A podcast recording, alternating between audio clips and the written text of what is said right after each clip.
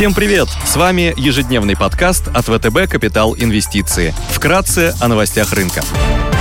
Глобальные рынки. После умеренного снижения основных индексов на торгах в четверг из-за возросших опасений негативного влияния штамма омикрон на мировую экономику, а также ожиданий ужесточения монетарной политики, сегодня с утра внешний фон смешанный. Фьючерсы на S&P 500 в плюсе на 0,1%, Евростокс снижается на 0,3%, развивающиеся рынки в небольшом минусе минус 0,1%, японский Никей теряет полпроцента, индекс голубых фишек фишек Китая CSI 300 и гонконгский Хэнк Сенг торгуются в красной зоне. Китайские девелоперы Evergrande и Кайса не сумели выплатить обязательства по долгам, рейтинг компании был понижен до уровня ограниченного дефолта. Баррель бренд стоит 74,3 доллара, золото торгуется по 1778 долларов за унцию, доходность по десятилетним гособлигациям США на уровне 1,49%. Сегодня будет опубликована статистика по потребительской инфляции в США и Германии, выйдет индекс потребительского доверия Университета Мичигана, будут представлены данные по ВВП, промпроизводству и торговому балансу Великобритании, в России выйдет статистика по торговому балансу. Корпоративные новости. Алроса опубликует результаты продаж за ноябрь 2021 года. Черкизова представит операционные результаты за ноябрь 2021 года. Последний день для попадания в реестр акционеров, имеющих право на получение дивидендов Акрона и Северстали. Идеи дня. На китайском рынке акций рекомендуем обратить внимание на производителя электромобилей Li Auto. Компания выпускает модель Li One, полноразмерный гибридный кроссовер с запасом хода 1000 километров. Модель Li One стоит вдвое дешевле Tesla Model X. Li One – одна из самых популярных моделей электромобилей в Китае.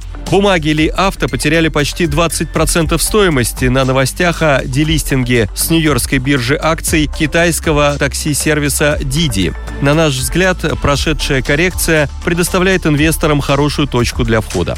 Покупка бумаг Ли Авто – ставка на развитие китайского рынка электромобилей. Ожидается, что к 2025 году на долю Китая будет приходиться 50% мировых продаж автомобилей, и половина от этого придется на электромобили. Ли Авто ожидает, что ее продажи вырастут более чем в 6 раз в ближайшие три года с 61 тысячи авто в 2021 году до 410 тысяч в 2024 году.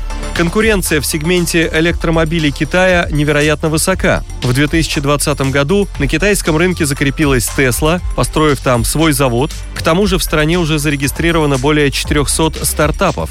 Однако китайское правительство намерено консолидировать внутренний рынок электромобилей. Ли Авто может стать одним из ключевых бенефициаров этого процесса с учетом популярности Ли One и стремительного роста доли рынка. По мультипликаторам Ли Авто является самым дешевым китайским производителем электромобилей. Прогнозный мультипликатор EV Sales на 2022 год равен 4x. При этом Ли Авто предполагает самые высокие ожидания роста выручки до 300% в год. Согласно консенсус-прогнозам, потенциал роста акции на горизонте 12 месяцев составляет 48%. Иркутская нефтяная компания с рейтингами А РУ от Акра и РУ А от Эксперт.РА планирует размещение дебютного выпуска адаптационных облигаций сроком 5 лет объемом до 10 миллиардов рублей. Ориентир по доходности установлен на уровне 10,88% годовых. Облигации эмитентов высокого кредитного качества из нефтегазового сектора, таких как «Газпром», «Газпромнефть», с дюрацией от двух лет, торгуются по 9,30, 9,50% годовых, спред КОФЗ приблизительно 60-80 базисных пунктов.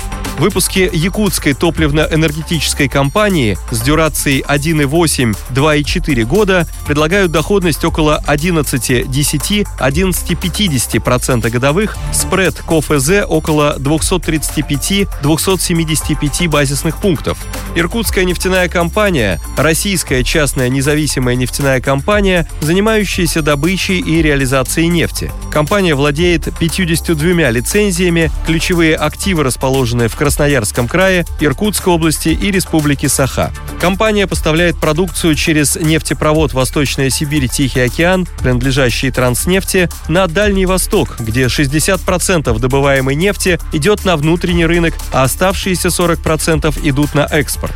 Резервы нефти и газа составляют 642 миллиона баррелей. Основным акционером является исполнительный директор Николай Буйнов. В настоящее время компания реализует проект строительства газоперерабатывающего и газохимического комплекса в Усть-Кутском районе Иркутской области. В рамках проекта по обратной закачке газа в пласт на Ярактинском нефтегазоконденсатном месторождении реализуется выпуск адаптационных облигаций. Привлеченные средства будут направлены на рефинансирование затрат, понесенных в 2019-2021 годах. Общие инвестиции в строительство Иркутского завода полимеров составят свыше 200 миллиардов рублей. Ввод завода в эксплуатацию запланирован на 2024 год. У компании сильный операционный профиль и низкая долговая нагрузка. Чистый долг отрицательный. Долг на EBITDA 0,2x. Покрытие EBITDA процентных расходов 85x.